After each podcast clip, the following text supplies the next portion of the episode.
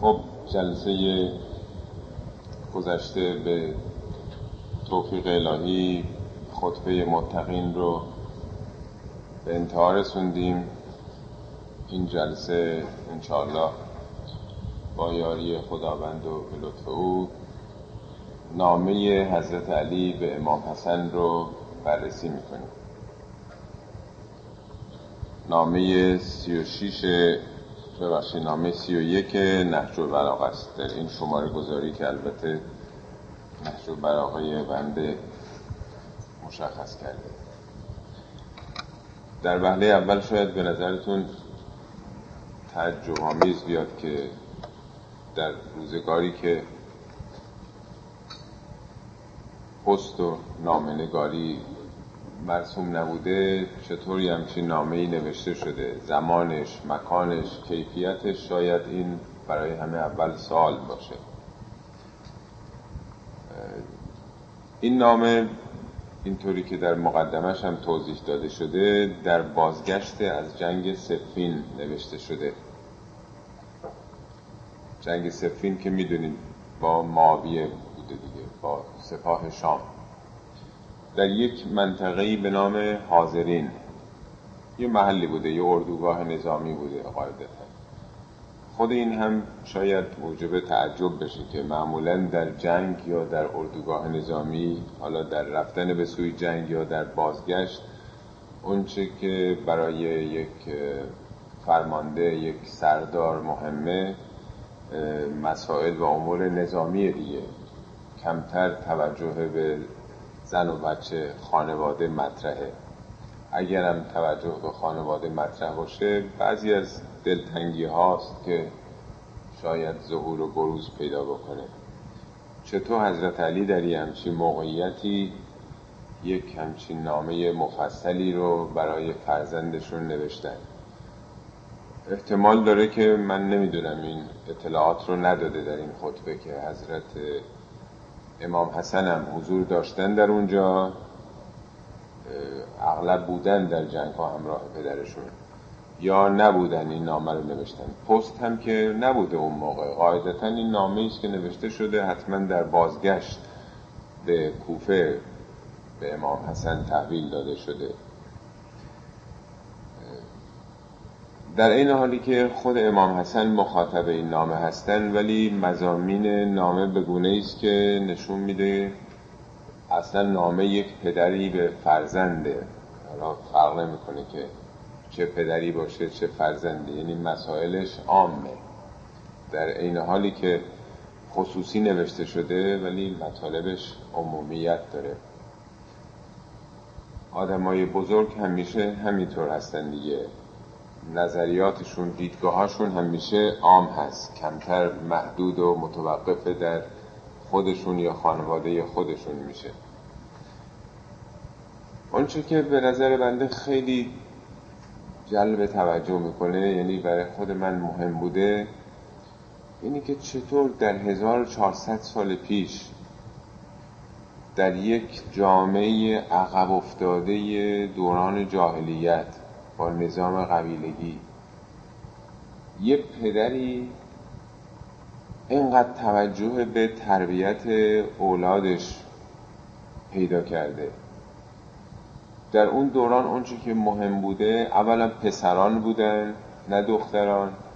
و بعدم چیزی که برای پسران ایدئال بوده جنگاوری بوده قدرت بازو بوده. چیزی که مطرح نبوده اخلاق و تربیت انسانی بوده. چطور توی اون دوران یک همچین توجهی شده؟ در روزگار ما اصلا به این نسبت که این نامه رو حالا انشاءالله خداوند توفیق بده می‌خونیم می‌بینیم انقدر توجه به جزئیات اصلا تو زمان ما هم مطرح نیست. چطور در 1400 سال پیش که اصلا این مسائل مطرح نبوده این نامه رو من یک نگاهی کردم 17 صفحه از حدود 2200 کلمه است.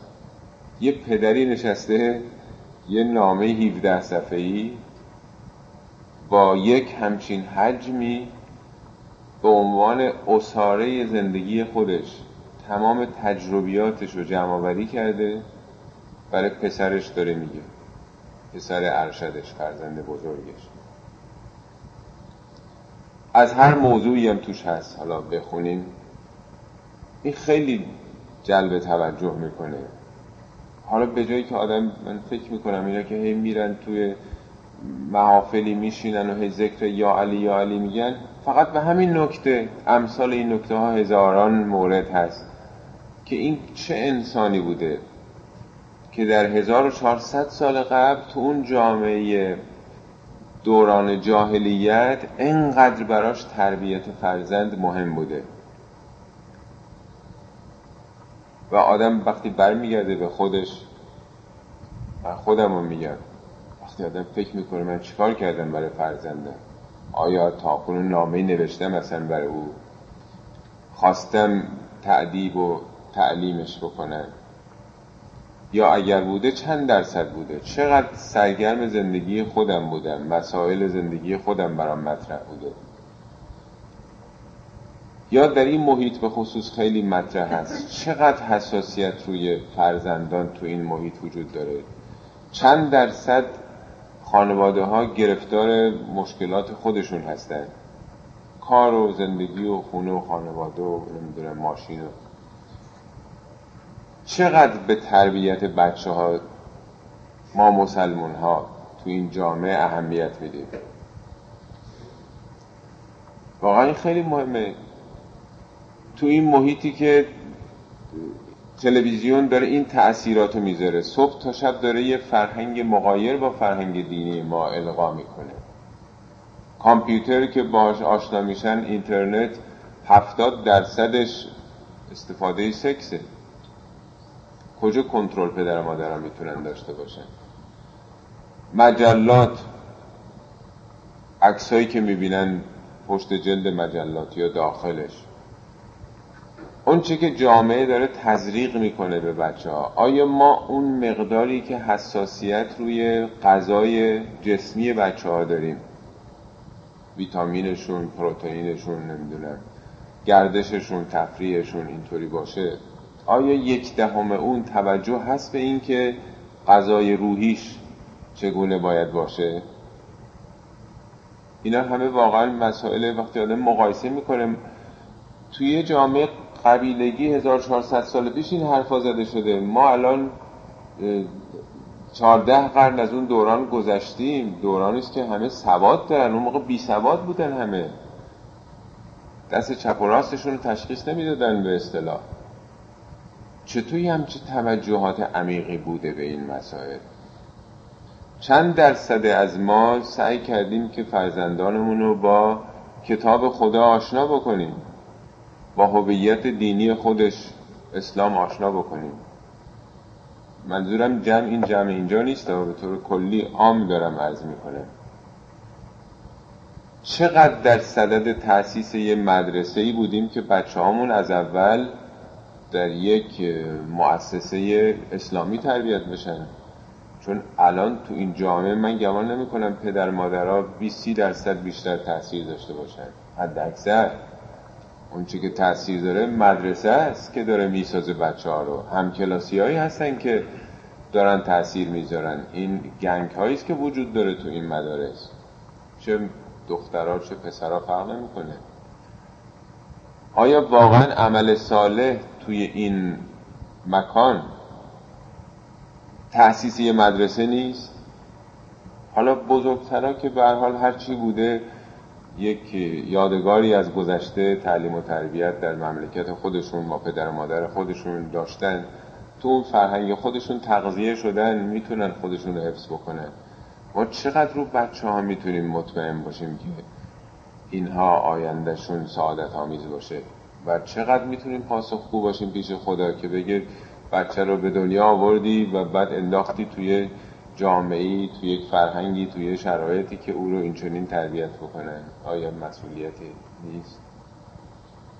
من هرچی وقتی اینو نگاه می‌کردم فکر می‌کردم که واقعا تو این محیط چه کاری می‌تونه اصلح باشه؟ کار الذین آمنو و عمل و صالحات جزو صالحات اهم صالحات محسوب بشه. جز اینکه اصلا یک بنیادی تأسیس بشه یک جمعی برای آموزش. اصلا بچه ها از اول یه معلمینی داشته باشن یه نظام تربیتی که با هم کلاسی هایی که هم فکر خودشون هستن یا لاقل هفته یک دو بار بهشون یک حرفایی زده بشه بدونن که چی کاره هستن. در هر حال اینا نکاتی است که قبل از ورود به نامه به نظرم رسید که خدمتون عرض بکنم. حالا توجه می‌کنیم. اون که توی این نامه نوشته شده بگونه است که خواننده باور نمی‌کنه که حضرت علی این رو راجع به امام حسن گفته باشه اتفاقا من تو همین نهج و بلاغه ترجمه فیض الاسلام دیدم. هم در مقدمش هم در متنش هم در نتیجه گیریش مرتب توضیح میده که منظور از حضرت علی فرزندش نبوده ها. این با مسئله اسمت و تهارت و اینها تناقض ندارم. منظور بقیه مردم هستن. در حالی که حالا شما خودتون می‌خونید می‌بینید درسته که حضرت علی این مطلب رو به فرزند گفتن. ولی عام عام بودنش هست. ولی استثنایی نکردن که اینو به در میگم که به دیوار بشنوه. در واقع تمام مسائلی است که راجع به فرزند خودشون گفتن و شامل همه هم البته میشه. یکی این نکته است یکی دیگه این که یه مقدمه طولانی داره که چرا این نامه نوشته شده و نویسنده و مخاطب کی, کی هستن؟ بنابراین اولش شاید یه مقداری به نظرتون خسته کننده بیاد ولی بعد از این مقدمه دیگه هر جملهش هر خطیش پیام داره پند داره. گرچه خود مقدمه هم جالب هستش. اول توضیح میده که این نامه رو کی نوشته. حضرت علی خودش رو معرفی می‌کنه. من الوالد الفان. این نامه از ناحیه یک پدری است که در معرض فناست. المقر للزمان للزمان. کسی است که به زمان اعتراف داره. به زمان یعنی گذشت زمان. اقرار چیزی است که در وجود آدم حک شده باشه. ما هیچ کدومون منکر گذشته زمان نیستیم ولی فرق می‌کنه که یه کسی عمیقا اینو درک کرده باشه که عمر مثل برق داره میگذره. اعتراف داره به گذشته زمان اقرار داره. اقرار کردن یه مرحله بالاتر از اذعان و اعترافه. این نامه از یک پدری است که در معرض فناست. زمان رو باور داره. المدبر الامر عمرش پشت کرده. اگه فرض کنید کسی صد سالم عمر بکنه از پنجاه سالگی مثل اینکه تا چل سالگی همجوری آدم داره میره بالا دیگه. اوج آدم در چل سالگیه. بعد یواش یواش داره میاد وقتی داره میاد پایین پشت کرده به عمر دیگه. یعنی ما تو سرازیری داریم میریم دیگه. چل که گذشت دیگه روز به روز داره آدم تحلیل میره دیگه. چه جسمن چه روحن.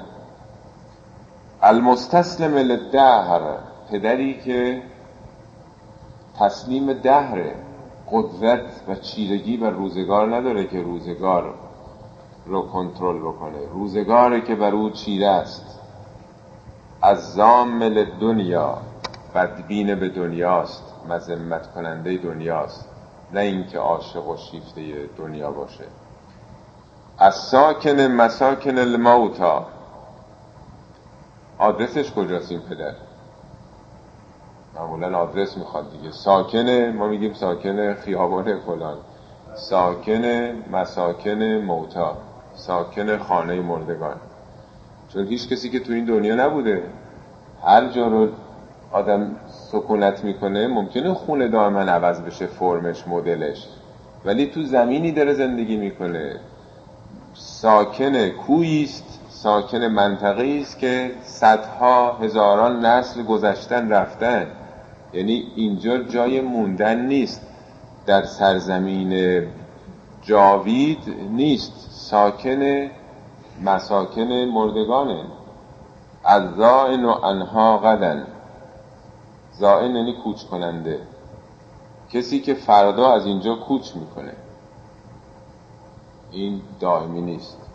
موقتا تو این منزلگاه اومده فردا میره. مثل یه مسافرخونه وسط راست. از اینجا می‌خواین حرکت کنید به نیویورک وسط راه چند شبی که هستین یه شبها رو در موتل های مختلف اقامت می‌کنید دیگه. اونجا فقط برای رفع خستگیه. فردا سفر رو آدم ادامه میده. تا اینجا در واقع معرفی خودشه که کی داره نامه می نویسه پدری که در معرض فناست اقرار به زمان داره عمرش رو به زواله تسلیم دهر بدبین به دنیاست ساکن مساکن مردگانه و فردا از اینجا کوچ می‌کنه. مخاطب نامه کیه؟ المولود المعمل ما لا یدرک. به مولودی به فرزند این نامه داره نوشته میشه که چون جوانه آرزو کننده است دیگه. میگن آرزو بر جوانان عیب نیست دیگه. جوانان همش آرزو و امیده. آر جوان آرزومند چیزهایی که بهش نمی‌رسد. یعنی بشر هر چی بره باز این نیاز هست. این تشنگی ارضا نمیشه. اتفاقا هر چی بالاتر آدم بره تشنگی به دنیا بیشتر میشه دیگه. کدوم یکی از این میلیاردرها؟ میلیونرها گفتن بس دیگه ما دیگه بالاخره خرج خودمون که هیچی. فرزندان و نوه و نتیجه و تا صد تا نسلمون هم تأمینن. هیچ وقت آدم سیر نمیشه دیگه. المولود المعمل ما لا یدرک از سالک سبیل من قد هلک. سالک یعنی پوینده. این در چه راهی داره میره؟ راه کسانی که قبلا رفتند و هلاک شدند. یعنی این دنیا بالاخره راه عبوری است که تمام میشه این سرمایه. قرض الاسقام هدف بیماری ها ببینید این داره کلی البته میگی می‌خواد مخاطب که یک جوانه جوان هیچ وقت به فکر بیماری و بیمارستانی حرفا نمیفته. مثل ماشینی که صفر کیلومتر شما خریدین برند نیوز این دیگه مشکلی نداره دیگه. جوان هم هیچ وقت فکر نمی‌کنه که مریض میشه. همش سلامت و نشاط و شادابی و ولی باید بهش گفت که بابا این ایام هم میگذره. تو هم بالاخره پات به بیمارستان میفته تو هم گرفتاریهایی پیدا می‌کنی. تمام این اعضا و جوارهی که داری اینا فعلا نوعه قرض اسقام یعنی هدف انواع بیماری ها میکروب ها انواع میکروب ها هجوم آوردن به سمت او. اسقام جمع سقم دیگه. و رهینت الایام. در رهن روزگاره چیزی رو که شما به رهن می‌ذارید متعلق به شما نیست. باید خورده خورده اقساطش رو بدیم تا به دست بیاریم دیگه. یعنی روزگار او رو در گرو داره. گرو به روزگاره. آزاد نیست مستقل نیست. گرو گذاشته شده است. و رمیت المصائب آماجگاه انواع مصیبت ها است. دنیا پر از مصیبت هاست. و عبد دنیا بنده دنیا. حالا اتفاقا مترجم اینجا میگه که منظور امام حسن نیست. امام حسن که عبد دنیا نبوده. این داره انسان میگه. عبد یعنی رام و تسلیم. ما تسلیم دنیای احتیاجی به خواب داریم. خوراک داریم. اگه یه ساعت دیر و زود بشه سرمون درد می‌گیره نمی‌دونم خوابمون کم بشه زیاد بشه غذامون بدجوری بشه. چقدر ما اسیر دنیاییم. هوا یه ذره گرم باشه یه ذره سرد باشه. همش این مشکلات دیگه. یک تعبیری است حضرت علی میفرماد که انسان چقدر ضعیفه. با یک پشه که میزنتش دردش میاد. یه چیزی که به گلوش بپره خفه میشه و سه چهار تا چیز حالا من یادم نیست که با چه چیزای کوچیکی.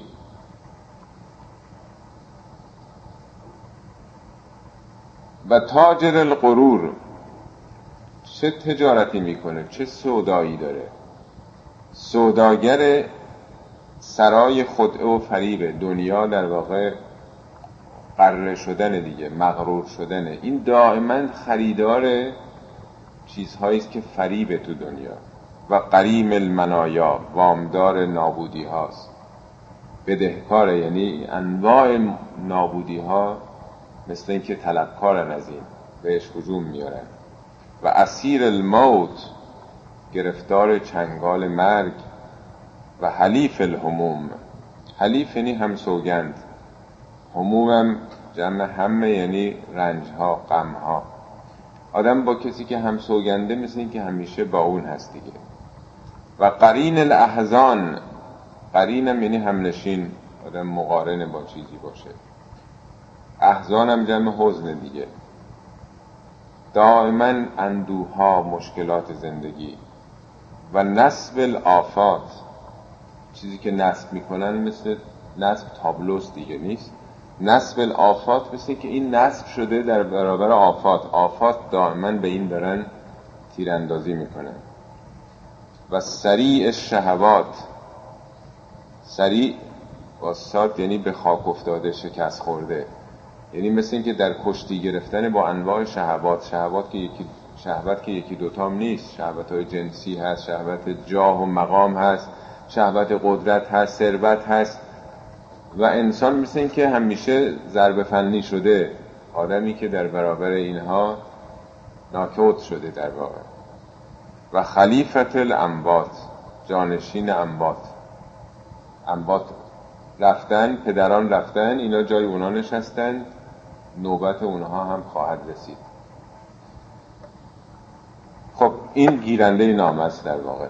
ممکنه یه مقداری به خصوص تو این محیط که همش شادی و خندست و خوشحالیه و حتی گفتن بیماری ها یادآوری کردن مرگ یادآوری کردن پایان زندگی حتی گفتنش هم تحمل نمیشه. بعضی وقتا حتما شنیدین توی خانواده های مختلف این هست. مثلا آدم صحبت می‌کنه تا با خانواده خودش که مثلا اگر من از دنیا رفتم مثلا اینطوری کنید این کار کنید. بابا چه این حرفا رو مطرح می‌کنید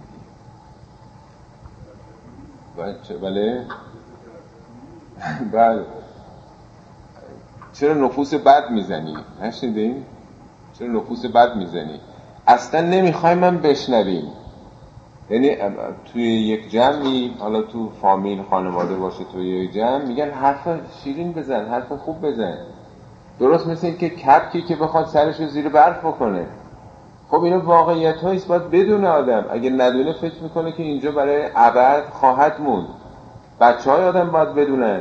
چه اشکالی داره که وصیت پدر مادرشون هم بدونن اونا هم وصیت کردن. این که این همه گفتن که ثواب داره برین قبرستان شب جمعه برین قبرستان ها برای چیه؟ یا مشایعت کردن از اموات زیر تابوت رو گرفتن نمی‌دونم هفت قدم رفتن. برای چیه؟ یادت نره پس فردام یه عده زیر تابوت تو رو خواهند گرفت. پس فردام یه عده تو رو در گورستان خواهند آمد تو رو در خاک خواهند گفت اینا واقعیت است. چرا این واقعیت های غیر قابل انکار رو آدم بخواد ندیده بگیره؟ چشمش رو ببنده. بنابراین می‌بینیم حضرت علی حالا ممکنه به نظر برسه که چرا آگراندیسمان داره می‌کنه حضرت علی چرا از دید منفی داره به دنیا نگاه می‌کنه؟ چرا با عینک تیره داره نگاه می‌کنه؟ ولی واقعیت ها رو داره به فرزندش میگه که گول نخوره. حالا که تو این سن و سال جوونه گرچه ارز کردم مترجم میگه منظور دیگران هستن. ولی چه اشکالی داره که حضرت علی هم برای فرزندان خودش هم بگه این رو؟ بر حال اونا در معرض وساوس شیطان هستن. قدرت داشتن خودشون رو کنترل کردن اونا.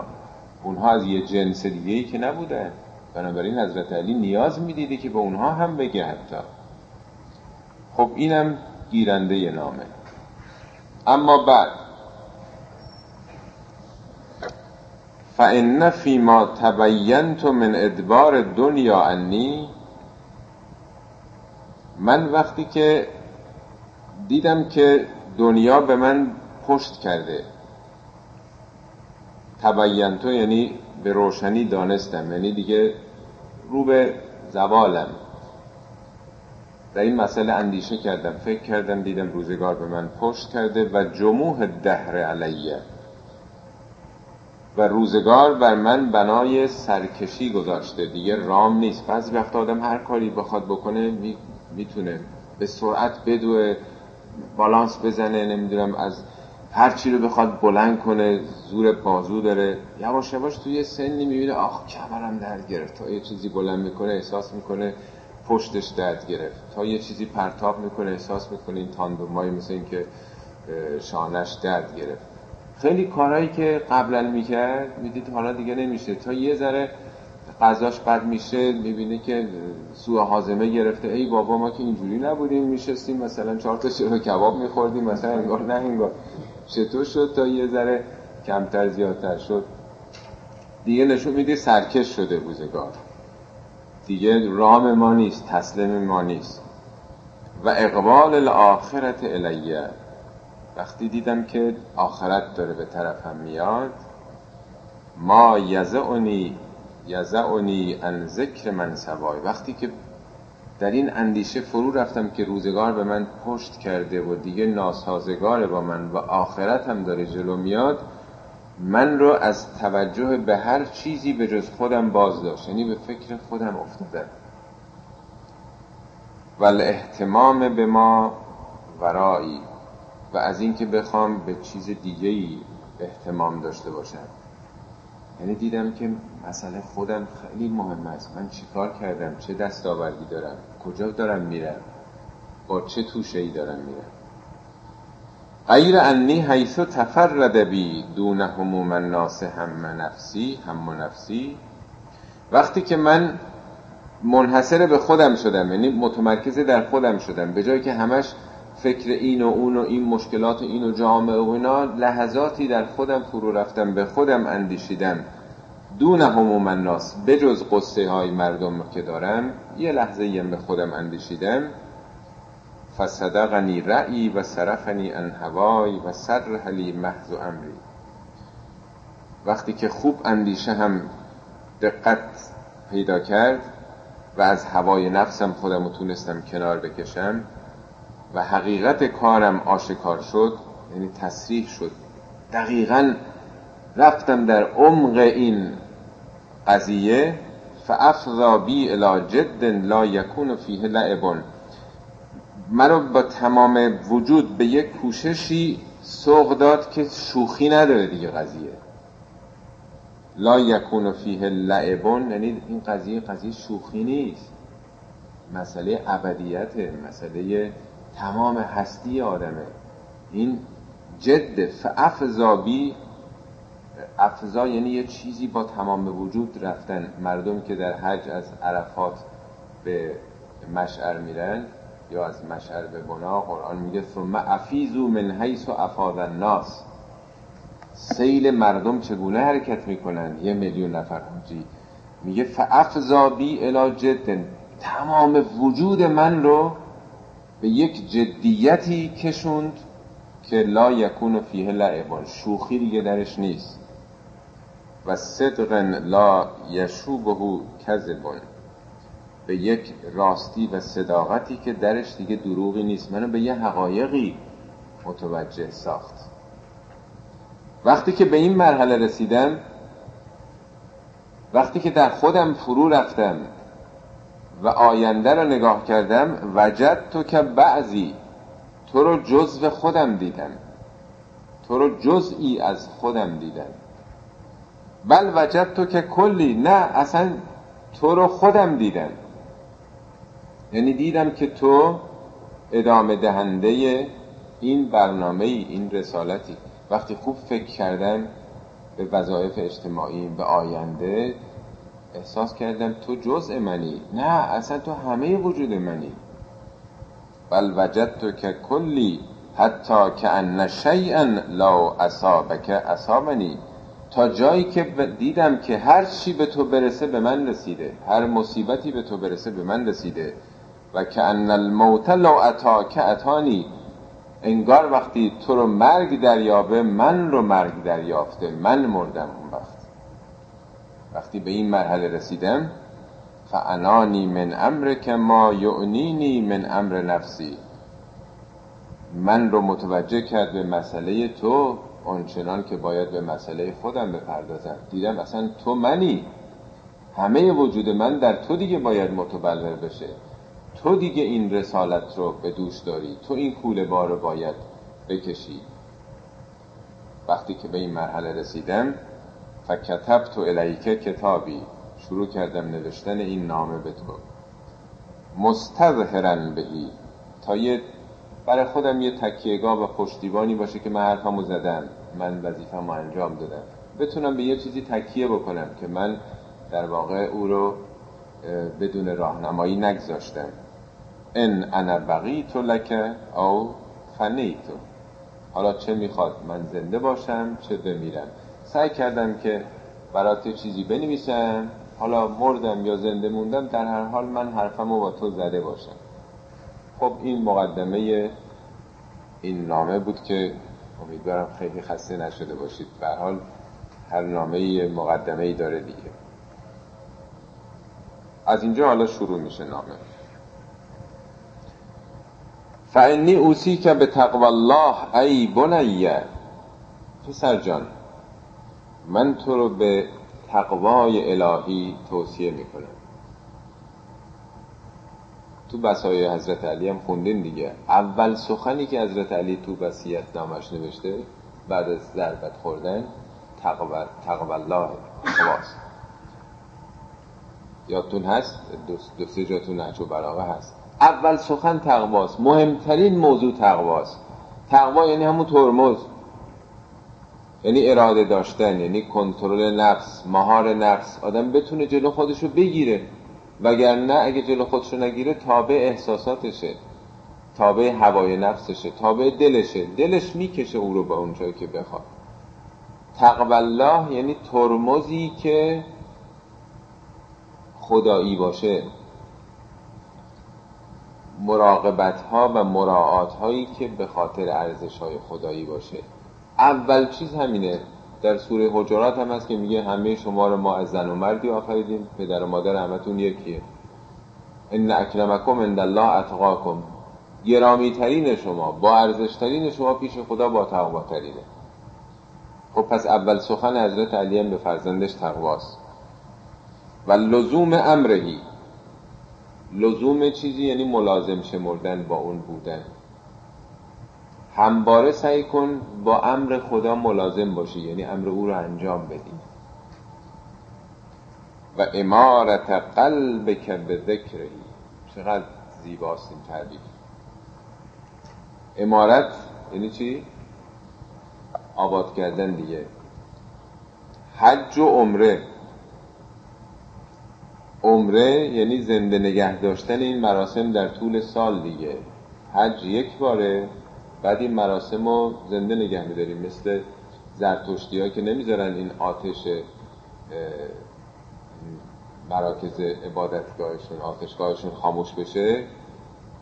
مسلمان ها می‌خوان همیشه اون خانه رو زنده نگه دارن. یعنی با آتش نیست با انسان هایی هست که مثل پروانه دور این شم دارن میگردن. همواره این ادامه داره.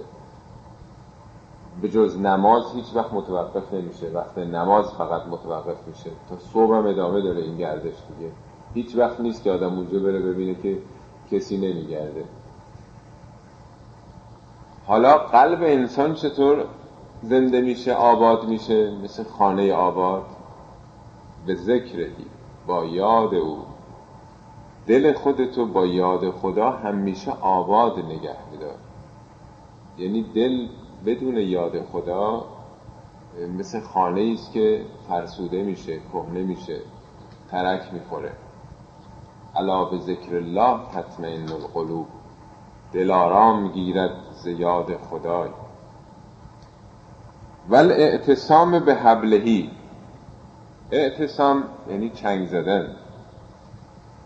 اسمت یعنی یه چیز محکم در یک فنا. اعتصام یعنی انسان به یه چیزی چنگ بزنه. تو قرآن هست که میگه وعتصمو به حبل الله جمیعا به ریسمان خدا چنگ بزنید.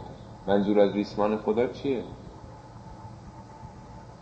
من تو نهج بلاغه نگاه کردم که چند تا این حبل و چند چیز گفته. حبل دین. حبل یعنی ریسمان تناب. حبل جماعت. در مورد یهودی ها میگه که اینها همیشه دچار غضب و خشم خدایی هستند. مگر الا به حبل من الله او حبل من الناس. یا به حبل خدایی یعنی برن سمت خدا یا حبل من الناس یا ناس به مردم. حالا که می‌بینی قدرت پیدا کردن تکیه به ناس پیدا کردن به مردم امریکا مردم جهان. یعنی پشتیبان انسانی پیدا کردن برای خودشون. چند جای نهج و براغه دیدم همه جا این حبل, حبل الله و قرآن گفته. میفرمد فانه حبل الله المتین. قرآن ریسمان محکم الهی است.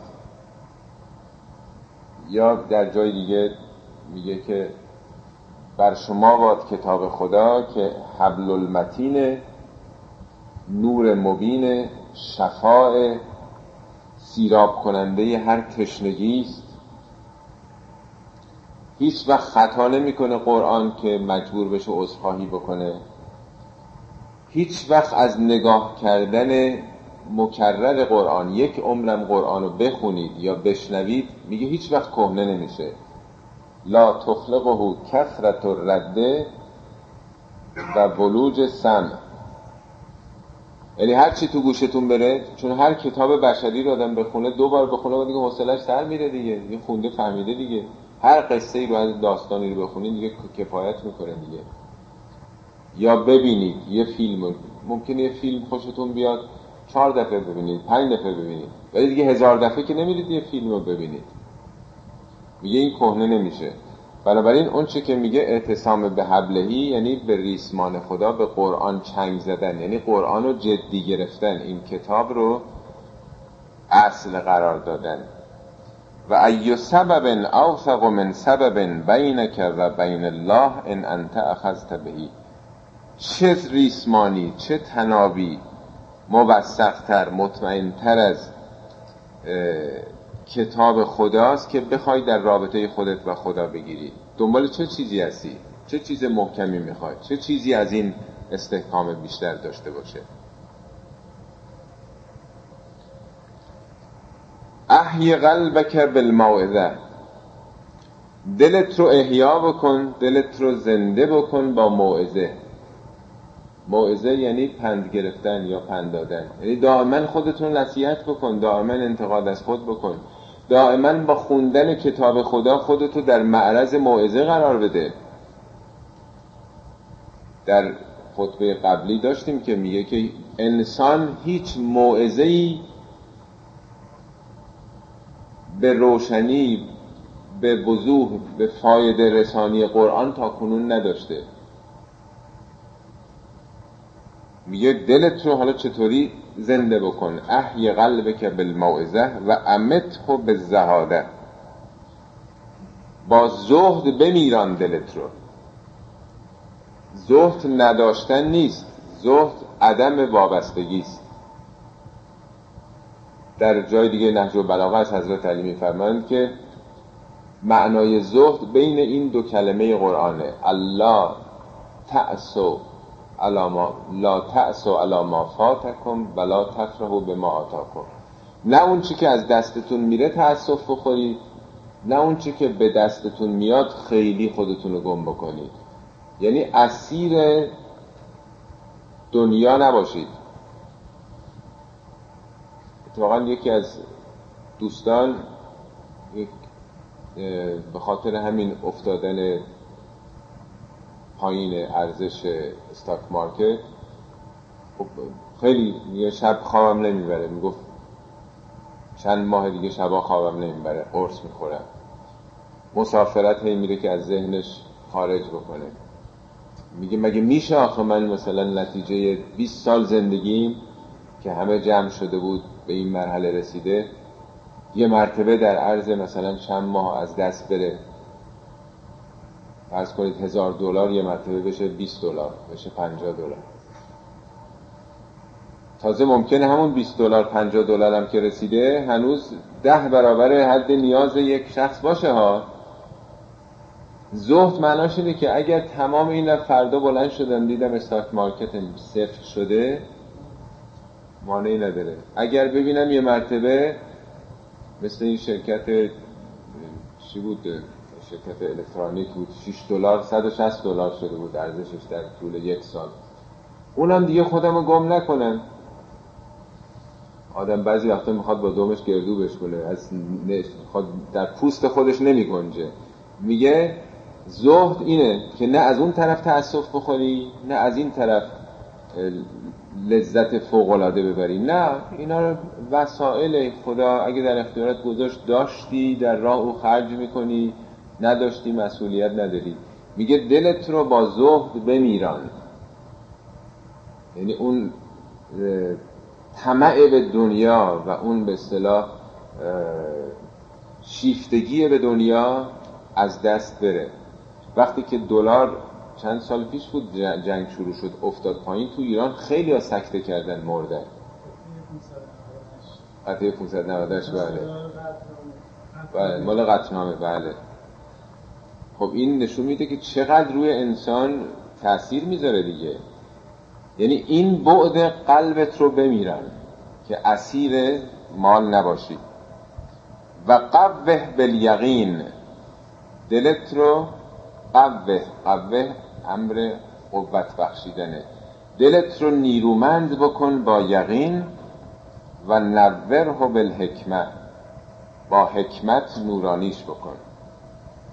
حکمت یعنی تو درسای یه شنبه داشتیم دیگه. حکمت در واقع رفتاره. علم رفتاریه در واقع. آدم با پدر مادرش چگونه رفتار کنه؟ با فرزندانش چگونه؟ علی حکیمه که برای فرزندش داره اینو می نویسه دیگه. با دوست چگونه عمل بکنه؟ با دشمن چگونه عمل بکنه؟ با مخالف خودش چگونه عمل بکنه؟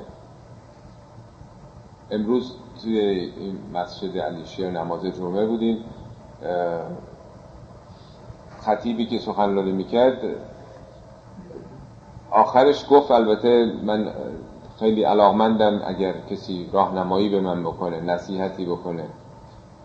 و آخرش یک آیه ای رو خوند آخر سخنرانی همون آیه است که میگه و من احسن قولا ممن دعا الله و عمل صالحا و قال اننی من المسلمین. ادفع بالتي هی احسن. آیه اینه که همیشه در برابر مخالف حالا این آیه راجع به مشرکینه که نه توحید رو قبول دارن نه قیامت. به پیغمبر میگه با زیباترین شیوه دفع بکن. خواهی دید کسی که بین تو و بین او دشمنی است او دوست بسیار گرمی خواهد شد. و کسی نمی‌تونه این کارو بکنه مگر صبر داشته باشه. این خطیب وسط سخنرانیش گفت اونایی که میگن که قرآن ما رو کافی است و احادیث رو کنار می‌ذارن اینها دیوانه هستن. اینها چی میگن این که بیماری روانی دارن اسکیزوفرنی دارن. شروع کرد به بد گفتن وسط سخنرانیش از کسانی که چنین اعتقادی دارن. اتفاقا با یکی از دوستان بودیم. این گفت که این که آخر سخنرانیش اون آیه قرآن رو خوند که با دشمناتون که نه آخرت و نه خدا را قبول ندارن نباید بد رفتاری کنید. با زیباترین شیوه باید رفتار کنید. مگه قرآن ایشون نخونده؟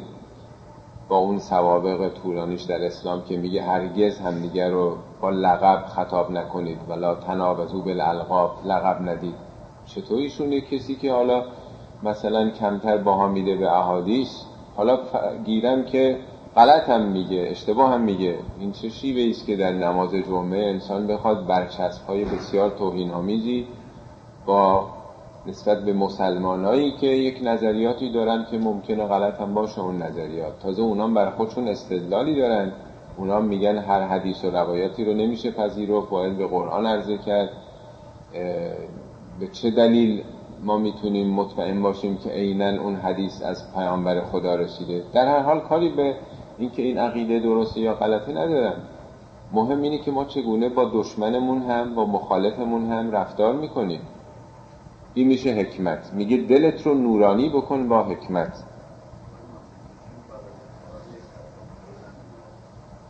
بله.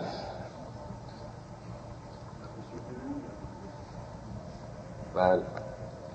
و زلله به ذکر الموت. دلت رو با یاد مرگ رام بکن. یعنی از اون حالت سرکشی دل وقتی که بدون مرگی هست و هرگز نمیشه این رو منکر شد رام میشه اون وقت سرکشی نمی‌کنه. قدیمی ها چقدر شبای جمعه نمی‌دونم این سوره یاسین رو میخوندن. سوره یاسین رو برای چی میخوندن؟ بیش از هر سوره قرآن از رجعت و از حضور در پیشگاه الهی تو اون سوره سخن رفته. برای اینکه دائما یادشون بیاد. که ما بالاخره برمیگردیم. یه رجعتی هست یه حضوری پیش خداوند هست. و قرره بالفنا دلت رو به اقرار به اینکه فنایی هست با وادار. اقرار بکنه. اقرار نه که باید بیان بگه به زبان. خود قره یعنی یه چیزی رو محکم در یه جایی گذاشتن. مثلا نطفه رو میگه خداوند فی قرار مکین. در رحم میچسبه مثل زالو دیگه جدا نمیشه نطفه. اون میگه قرار مکین. یا میگه نقر رو فل ارهام این نطفه رو محکم در رحم ها جا دادیم. یه چیزی نیست که این بر اونور بیفته و نه کاملا یه چیزیست که جا می‌گیره سر جای خودش. تکون نمی‌خوره دیگه. بنابراین میگه اینطور فنا رو با تمام وجودت باور کن و بسر و فجاع دنیا چشمت رو بصیرت ببخش دلت رو بصیرت ببخش به فجائع دنیا به فاجعه های دنیایی. ببینه اینها رو. و حذر و ساولت دهر بر حذر دار دلتو از هجوم آوردن روزگار. سولت به شیر حمله شیر میگن. سولت شیر سولت و دوله سولت یعنی کلمات چقدر به کار می بردن یعنی بدون روزگار وحشی روزگار مثل درندگان ممکنه یه مرتبه در نهایت سلامت یه مرتبه تو خیابون تصادف بکنی سکته بکنی نمی‌دونم هزار جور بیماری بگیری. از کجا آدم می‌دونه؟ همین امروز با یه کسی دوستانمون که ال ای هست تلفنی صحبت می‌کردم. این برادرش سنش من گمان نمی‌کنم چند سالم باشه. گفت سرطان گرفته. آدم باور می‌کنه مثلا تو این سن خیلی به نظر عجیب میاد. یه دوست دیگه دیروز تلفن کردم تو سیاتل هست. گفت آره دیروز برادرم ماشین زده بهش افتاده. زمین فکش خورد شده. یه ماه پیش بود اونجا بودیم. جوون سالم جوون 18 سال است. حالا یه ذره ممکن بود که مثلا گیتگاهش بخوره به لب اون جدول جاده خونیزی مغزی بکنه. اینا حجوم آوردن های روزگاره. میگه بدون آقا اینا واقعیت داره. و فحش, تقل... فحش تقلب اللیالی و الایام فحش ما به فارسی فقط این سخن بد گفتن نمیگه ولی فحش یعنی شدت بدی در واقع. یعنی ناخوشایندی و عدم توافق روزگار شب و روز با اونچه که ما عادت داریم و دلمون می‌خواد. و اعرض علیه اخبار الماضین. بر دلت خبر گذشتگان رو عرضه کن. یعنی دائما تاریخ رو بخونه احوال گذشتگان رو بدونه. و ذکر به ما اصاب من کان قبل من الاولین. ذکر و متذکر بشو به او. به اون چه که اصابت کرده به نسل های قبلی. اینو به دلت هی بگو. هی دلت یادآور بشه که نسل های گذشته روزگاران گذشته چی کار کردن به کجا رسیدن؟ دائما این را به خودت هی تلقین بکن. سر یعنی سیر کن. فی دیارهم. در دیار اونها در سرزمین اونها. و آثارهم. در آثارشون. برو در ایران تخت جمشید رو ببین. برو در مصر احرام سلاسه رو ببین. برو در نمی‌دونم روم اون آثار باستانی قدرت قیصر رو ببین. برو در چین دیوار چین رو ببین. آثارشون رو ببین. همینا رو. چند هزار کیلومتر این دیوار چین؟ چه کارایی شده؟ اون هم چه قدرت هایی که بوده اونا الان هستن اونها. تو قرآن هفت بار این آمده که سیرو فلرز سیر کنید. هفت بار تکرار شده. هفت بار هم تکرار شده افلم یسیرو؟ چرا سیر نمی کنید؟ ما فکر می‌کنیم که عبادت خدا فقط نماز روزه نماز روزه است. سیر کردن در زمین مسافرت کردن در زمین با چشم بصیرت عین نمازه. در قرآن میگه افلم یسیرو فلت چرا سیر نمی کنید املهم میگه برین سیر بکنید تا این دلتون ببینه. میگه این دلها نیست این چشم ها نیست که کور شده بلکه دلهایی که در سینه هاست کور شده. می‌خواد بگه برید ببینید آثار گذشتگان رو ببینید. خواندن تاریخ یا دیدن این آثار چقدر مهمه؟ موزه ها خود موزه. یه وقت هست که آدم میره می‌بینه حداقلش اینه که میره تو موزه ها می‌بینه. من نمی‌دونم خدمت آقای دکتر عرض کردم یا شاید یکی دیگر دوستم من فکر می‌کنم برای 27 سال پیش برای اولین بار بود از ایران می بیرون. در لندن اون موزه لند... موزه بزرگی داره. نه مادام توسا یه موزه بله. یه سلول یه سلول رو به ابعاد بزرگتر درست کرده بودن مثلا حدود دو متری. من تا اون موقع تو ذهنم بود که سلول کوچکترین جزء دیگه. یعنی دیگه هیچی نیست دیگه. مثلا هیچ اجزایی نداره. این سلول رو یه سکشنی روش داده بودن. من احساس کردم مثل اینکه پشت یک رادیو رو پشت رادیو ترانزیستور یا پشت تلویزیون صفحش رو برداریم که توش چه خبره چقدر سیم و پیچ و بالا و پایین و جزئیات. من اصلا ماتم مرده بود که میلیون ها جز میلیون ها موجود زنده در داخل همون سلول تازه وجود دارن. من یادمه که از اون موزه که برگشته بودم اصلا گیج بودم. مثل یه آدمی که مثلا بلیغترین روزه ها رو شنیده باشه که نمی‌تونه جلو خودش رو بگیره انقدر رو من اثر گذاشته بود که من چی دارم فکر می‌کنم؟ چه خبر دنیا؟ یه سلول خدا این چنین ساختتش. برای من از این که چند تا کتاب دینی بخونم همون دیدن یک روز اون موزه اثر داشت. بنابراین خود این عین عبادت خداست دیدن موزه ها دیدن آثار. چه اشکالی داره که این مراکز حالا ابن سینا یا مراکز مشابه برنامه سفر بذارن؟ حالا شنیدم چینو گفتن چقدر؟ 1500 دلار چقدر می‌گیرن؟ در واقع مفت دیگه. خود اینی عمل دینی است که آدم بره ببینه آثار گذشته از اینکه با مسلمان های اونجا آشنا میشه با نمی‌دونم آثار اسلامی که چطور شده؟ اسلام اونجا رفته کیا اسلام اونجا بردن؟ مسلمان ها در چه حال و هوایی هستن؟ شناختن انسان ها اصلا قرآن که میگه که ما شما رو قبیله قبیله شعبه شعبه قرار دادیم برای چی؟ لتعارفو تا همدیگه رو بشناسید. خب ما که نمیریم بشناسیم. باید رفت شناخت دیگه. مردم چین چیکار دارن می‌کنن؟ چطور شده که 11 درصد رشد اقتصادی پیدا کردن؟ امریکا چقدر 3 درصد 4 درصد چقدر چیکار دارن می‌کنن؟ چه شیوه هایی داشتن که جلو افتادن؟ ممکنه سی سال چل سال دیگه قدرتشون هم خیلی بالاتر از امریکا بشه و نمی‌دونن بالاخره اینا رو باید شناخت دیگه. همه اینا دینه همه اینا عبادت دیگه.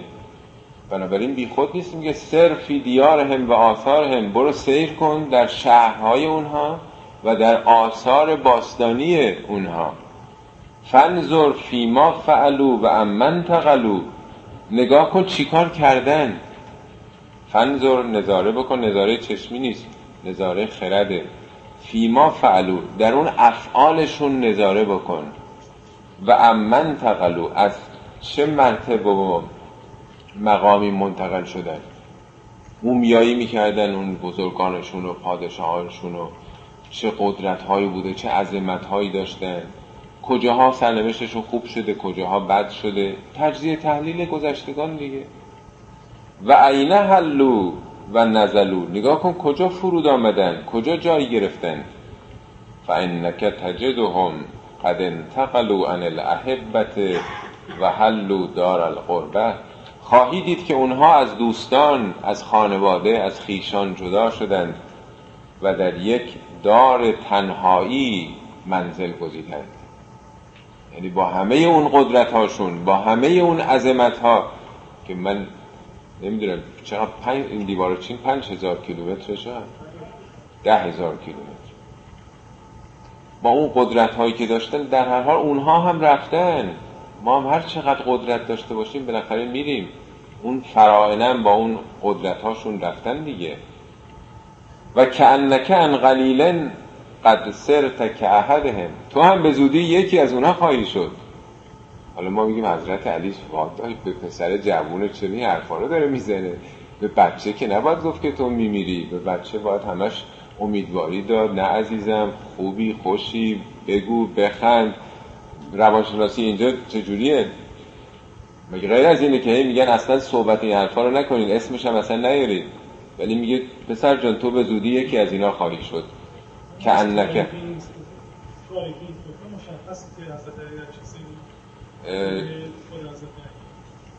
میشه حساب کرد که جنگ سفین در چه سالی بوده و در چه سن حضرت علی بوده و قاعدتا من الان حضور ذهن ندارم که. بله من فکر می‌کنم حدود مثلا 25 سالگی بود. نه امام حسن. بله. تصورم اینه حالا خیلی مطمئن نیستم. پنجاب و هفتش قاعدتا و, و که انک ان قلیل قد سرت که احدهم تو به زودی یکی از اونها خواهی شد. فاصله مثواک ولا تبع آخرت که به دنیاک. خب حالا که تو یکی مثل اونا میشی این فی فای فصله یعنی بنابراین پس نتیجه می‌گیریم که چی؟ اصل مسواک. جایگاه تو درست کن. یعنی خانه تو خانه ابدی تو درست کن. ولا تبع آخرت که به دنیا آخرت تو نفروش به دنیا یعنی مبادا آخرت رو یعنی کارهای آخرت رو دینداری رو دکان دنیا بکنی. تو جای دیگه باید بری. و دع القول فی ما لا تعرف. چیزی که نمی‌دونی به خود حرف نزن. دع القول قول رها کن فی ما لا تعرف در جایی که نمی‌دونی عرفان و شناخت نداری. این حرف بیهوده نزن حرف زیادی نزن. هر جا که لازمه حرفی گفته بشه بگو. ول خطاب فی ما لم تکلف. در چیزی که مربوط به تو نیست بی خود گفتگو نکن. این انرژی زبان رو بی خود به کار نبر دیگه. زبان فقط در جایی که ضرورت داره خرجش بکن. بی خود پرگویی در واقع نکن. و امسک ان طریق اذا خفت ضلالته. در یه راهی که شک داری که راه گمراهی باشه امساک بکن. نرو در راهی که میترسی نکن. یعنی ریسک نکن. حالا ما این کار می‌کنیم. از کجا معلومی که کار بدیه؟ قطعی که نیست نه. چیزی که نگرانی که مبادا مورد رضایت خدا نباشه دست نگه دار. این چیزا ریسک کردنی نیست. حالا تو دنیا آدم تو یه کاری سرمایه گذاری می‌کنه حالا سوخت سرمایهش مهم نیست. تا زنده است و انرژی داره باز تکرار می‌کنه. ولی مسئله خانه ابدیت که شوخی بردار نیست که آدم بخواد ریسک بکنه. فان الکف عند حیرت الضلاله خیر من رکوب الاحوال همانا دست نگه داشتن خودداری کردن در مواقعی که آدم نگران سرگردانه بهتر از اینه که خودشو بندازه توی یه کارایی مرتکب یه اعمالی بشه که خطرناکه ریسک در واقع هول و امر بالمعروف تکن من اهلهی امر به معروف بکن خودت هم اهلش باش.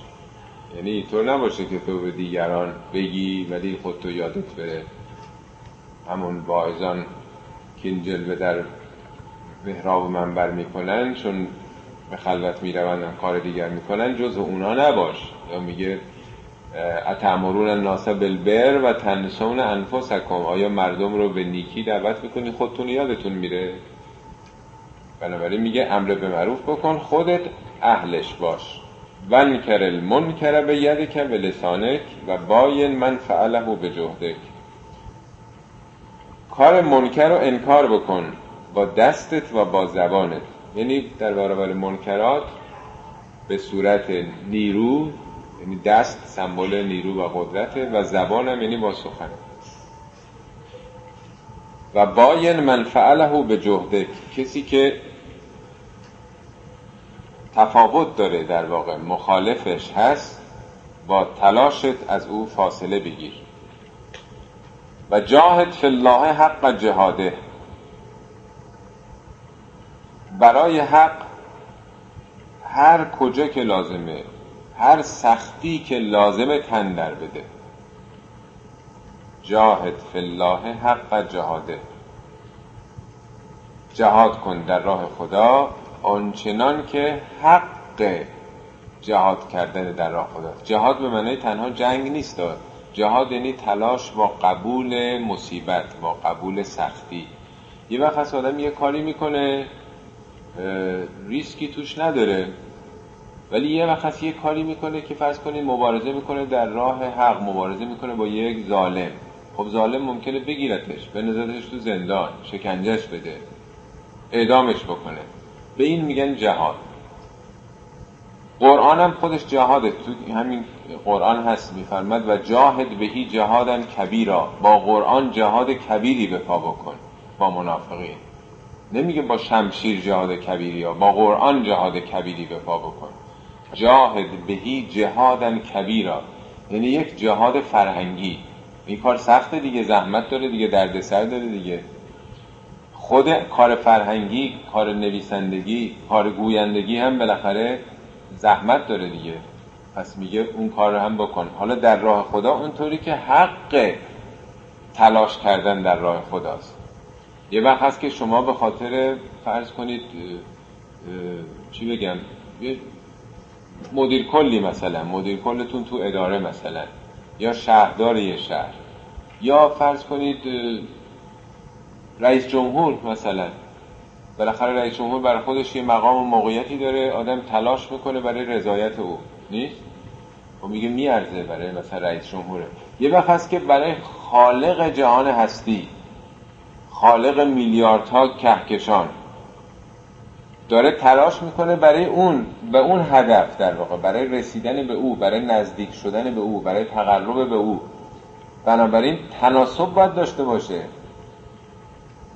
یه مورچه که می‌خواد فرض کنید از اینجا بره مثلا کانادا با اون سرعتی که مورچه داره پیش میره که خب این که نمی‌رسه با این سرعت. میگه تو اگه مورچه مثلا باید هدفش اگه می‌خواد بره اگه 20 متر اون طرفتر باشه. اینی که می‌خواد بره کانادا دیگه با سرعت مورچه با سرعت لاک نمیشه. میگه تلاشت متناسب با حق تلاش خدایی باید باشه. و لا تأخذ کف الله لومت لائمه در راه خدا از ملامت هیچ ملامتگری هم بیم نداشته باش. اگه توی یه جلسه ای دیدی که همه دارن هم میرقصن ولی تو مثلا مثال می‌زنن زن و مرد قاطی و دیدی که تو تنها موندی اونجا همه میگن لابد بلد نیست امول فناتیک فلان فلان مهم نیست. همه هم تو رو ملامت بکنن همه هم تو رو آدم مثلا بی تمدنی به حساب بیارن در راه خدا مهم نیست که تو رو چی بهت میگن. تو اون رو عمل بکن. لومت لائمن یعنی ملامت هیچ ملامتگری برات اهمیت نداشته باشه. البته این منظوری نیست که به حقوق مردم آدم بی توجه باشه. وظیفه حقو که داری انجام میدی مهم نیست که تو رو ملامت کنن اونایی که اهل باطله. و خذ القمرات للحق حیث کانه خذ یعنی فرو رفتن. قمرات وقتی آب از سر آدم میگذره فرو رفتن در یه چیزی رو قمرات میگن للحق برای حق حیث و کانه هر جا بود. یعنی خلاصه خودتو به هر آب و آتشی به هر دریایی بزن به خاطر حق. یعنی قضیه شوخی نیست. یه برش خداست تو داری به سمت خدا می‌خوای خودتو نزدیک کنی. به خاطر حق فرو برو.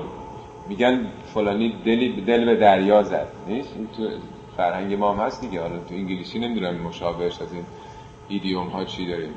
فارسی دل به دریا زدن دیگه. ولی دیگه رفت تو دریا دیگه مهم نیست دیگه. سر به بیابان گذاشت مثلا. نیست؟ میگه در راه حق دیگه برات مهم نباشه که آخه این سخت مشکل نمیشه خسته میشم. نه دیگه. حیث کانه. هر جا شد به هر ترتیبی شد. و این تا سر نه بخونیم دیگه وسطش و تفقه فی دین در دین تفقه کن سعی کن دین رو بشناسی. حالا کسانی گمان می‌کنن که فقط یه عده خاصی هستن که فقیه باید بشن. میگه همتون باید فقیه بشید. تفقه فی دین در دین تفقه بکن. واقعا امام حسین هم در اون سخنرانی شب آشورا یک اشاره به این موضوع دارن. یا در شب آشوراست یا ظهر آشوراست نمی‌دونم که خدا رو سپاس می‌گذارن به جای ناله و نفرین و چرا اینجوری شد و تقصیر این بود تقصیر اون بود از اول تا آخرش همش نشاطه همش شکر گذاری خداست. از جمله میگن خدایا تو رو سپاس که ما رو فقیه در دین گرداندی.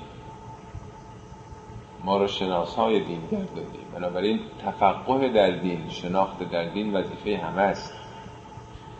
و عود نفسک تصبر علی المکروه. عود یعنی عادت بده. نفسک نفس خودت رو از تصبر علی المکروه. تصبر یعنی شکیبایی. خود رو به صبر عادت دادن در مکروه. مکروه یعنی چیزایی که مطلوب انسان نیست برای انسان خوشایند نیست. یعنی خودت رو عادت بده خودت رو بساز.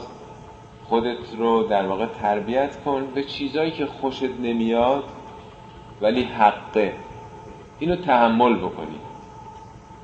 من ممکنه خوشم نمیاد از قیافه کسی خوشم نمیاد. ممکنه از رفتار کسی خوشم نیاد برادر دینی. از او دلخور باشم از او رنجشی داشته باشم. ولی حق اینه که اون برادر دینی منه. من باید با او با خوشرویی برخورد بکنم. باید به او سلام بکنم.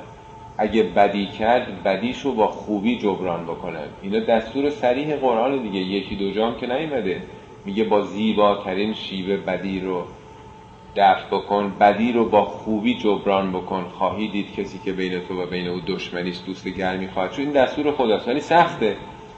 یکی به من فوش داده یکی به من توهین کرده یکی شخصیتم رو پایمال کرده. ولی مسلمون برادر دینی خداوند میگه عفو بکن.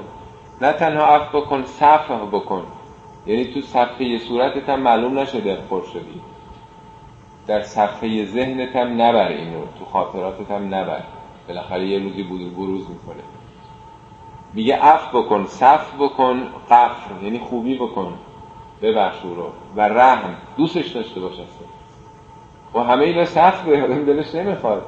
میگه نفس تو تمرین بده تربیت بکن. که در برابر چیزایی که دلش نمی‌خواد ساخته بشه صبر بکنه. و نعم الخلق و تصبر فی الحق. چقدر اخلاق خوبیه که آدم در راه حق بتونه صبر داشته باشه. صبر یعنی مقاومت. نعم الخلق. خلق همون اخلاق. چه اخلاق زیبایی چه اخلاق مطلوبی که انسان بتونه در راه حق تحمل بکنه دیگرانو چه در روابط اجتماعی چه در رابطه با خودش. حوصله نداره بلنشه نماز بخونه نماز صبح بخونه. دلش می‌خواد بخوابه میگه هر وقت بیدار شدم می‌خونه. حالا هر ساعتی شد. نه مهم اینه که در همون موقعی که موقع نماز صبح آفتاب نزده نماز رو باید خون دیگه. میگه خودتو عادت بده حق اینه. یا روزه یا خیلی چیزای دیگه. یعنی چه در روابط شخصی چه در روابط با مردم چه در رابطه با خدا. خیلی چیزا برای سخته خوشت نمیاد ولی خودسازی بکن که کار رو بتونی اینطور انجام بدی. خب تا بند نهم رسیدیم. انشاءالله اگر توفیقی باشه در جلسه بعد فقط بنده احتمال داره که جلسه بعد خدمتتون نباشم. یک سفری در پیش هست که اگر انجام شد متاسفانه نمی‌تونم پنجشنبه آینده خدمتون باشم. جمعه ببخشید. چون که همیشه شب جمعه است تو ایران آدم برنامه رو روزه جمعه معمولا اولی می‌خوام.